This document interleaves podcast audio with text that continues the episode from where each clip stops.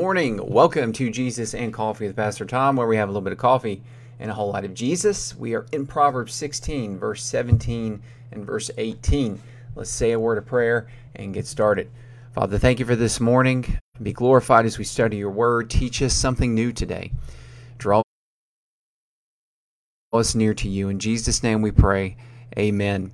Okay, verse 17. Verse 18 is going to look very familiar. Very familiar. A lot of people quote this verse who probably don't even realize that it comes from the Bible. Um, not specifically referring to Christians there, but just in general. Uh, pride goes before destruction, right? Pride comes before a fall. So um, we've seen this, we know this, but let's let's talk about it. Let's dig a little bit deeper this morning. Okay, verse 17 says, "The highway of the upright turns aside from evil." Whoever guards his way preserves his life. Now this this theme, this metaphor for anyone who who knows the Bible in in any capacity is going to recognize this.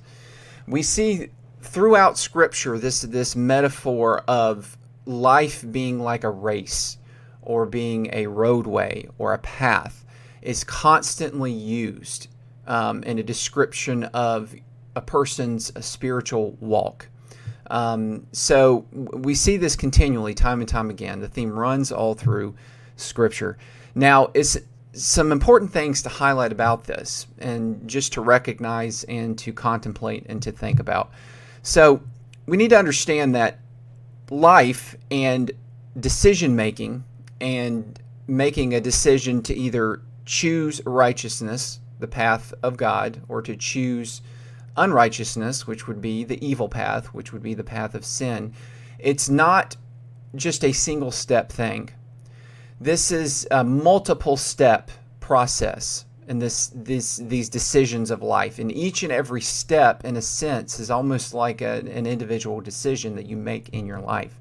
And so as you make decisions, there's going to be times where you veer off the path and you take your eyes off of the Lord and maybe you're heading off the path of righteousness. And then by the grace of God, He steers you back on to the path of righteousness. And that's kind of the Christian walk. It gets bumpy. You run off the road a little bit, you get distracted. And um, that's kind of the idea and the mentality that we need to carry with this process or this idea of you being on a highway, you being on a long roadway of life with multiple steps and multiple decisions. Now, the other thing too to really point out here and and think about is the idea that this highway of righteousness that we are commanded to walk or we are encouraged to walk on is not an easy thing. And we really see Jesus talk about this in Matthew. So Matthew 7:14 says, "For the gate is narrow and the way or the highway is hard that leads to life, and those who find it are few. So, why is the, the righteous roadway such a challenging thing? Why is it so challenging? Well, one reason is we're going to face um, trials and tribulations. That's one thing.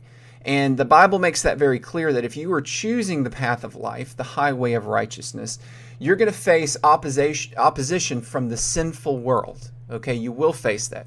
You're going to face um, trials and tribulations just from living in a sinful world. There's going to be physical ailments and pains. You're going to age. You're going to deal with sickness, death, all of those things. Okay. Now, the other aspect of this challenging walk on the righteous highway is the fact that you are constantly warring and battling with your sinful nature. Okay? That's one of the big reasons why this path is hard because constantly your heart, your sinful nature that we are all born with, okay? The Bible makes that very clear that uh, all have sinned and fallen short of the glory of God. No one is righteous, not one person. That means no one left alone to themselves will choose the highway of righteousness. We need God to work in us to steer us in that direction. We will not choose it on our own. And so that is the challenge. That is the, the challenge of walking the, the highway of righteousness is we are constantly enticed by sin. And our sin nature is constantly telling us Don't go that way. Go this way. So it's a battle. It's a hard road to walk.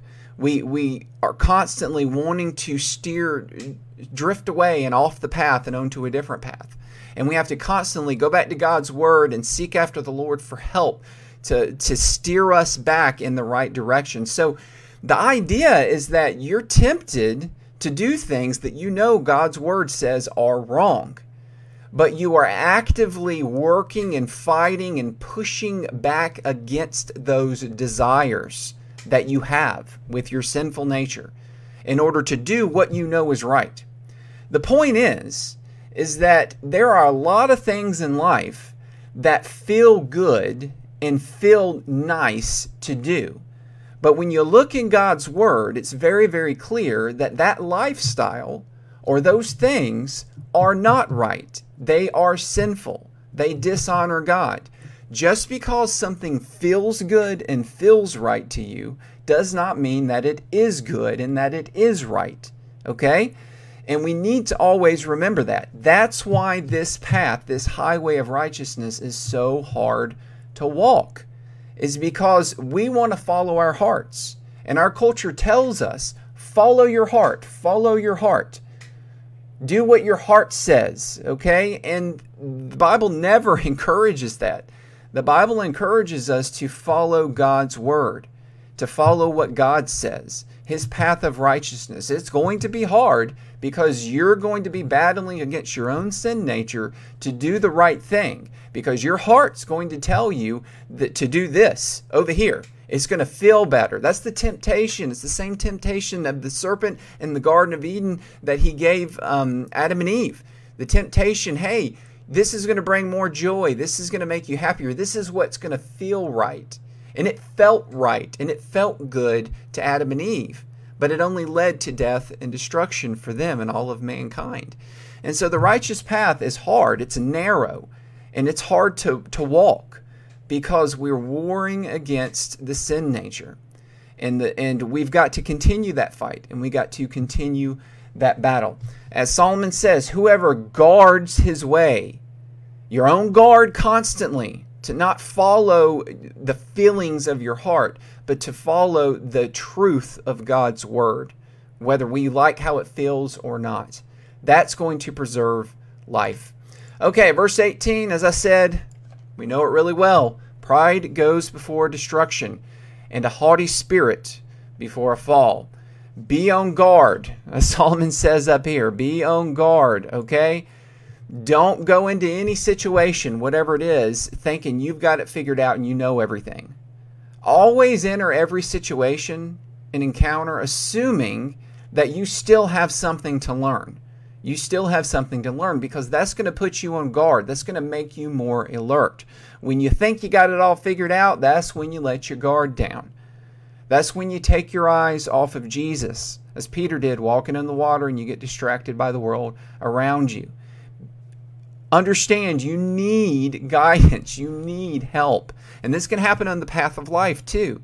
You think you got it all figured out. You're thinking you don't need the Lord anymore. And it's very easy for you to be swayed by your own sinful heart to go off the path.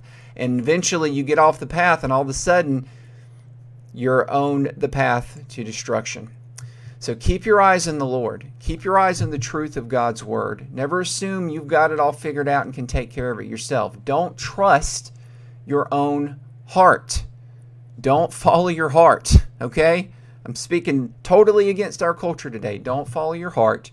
We are commanded to follow God's word. Thank you for joining me today. Remember, seek first the kingdom of God and his righteousness. He knows what's best. He is what's going to keep you on the path of righteousness. Have a wonderful and blessed day, and I'll see you again tomorrow. Bye.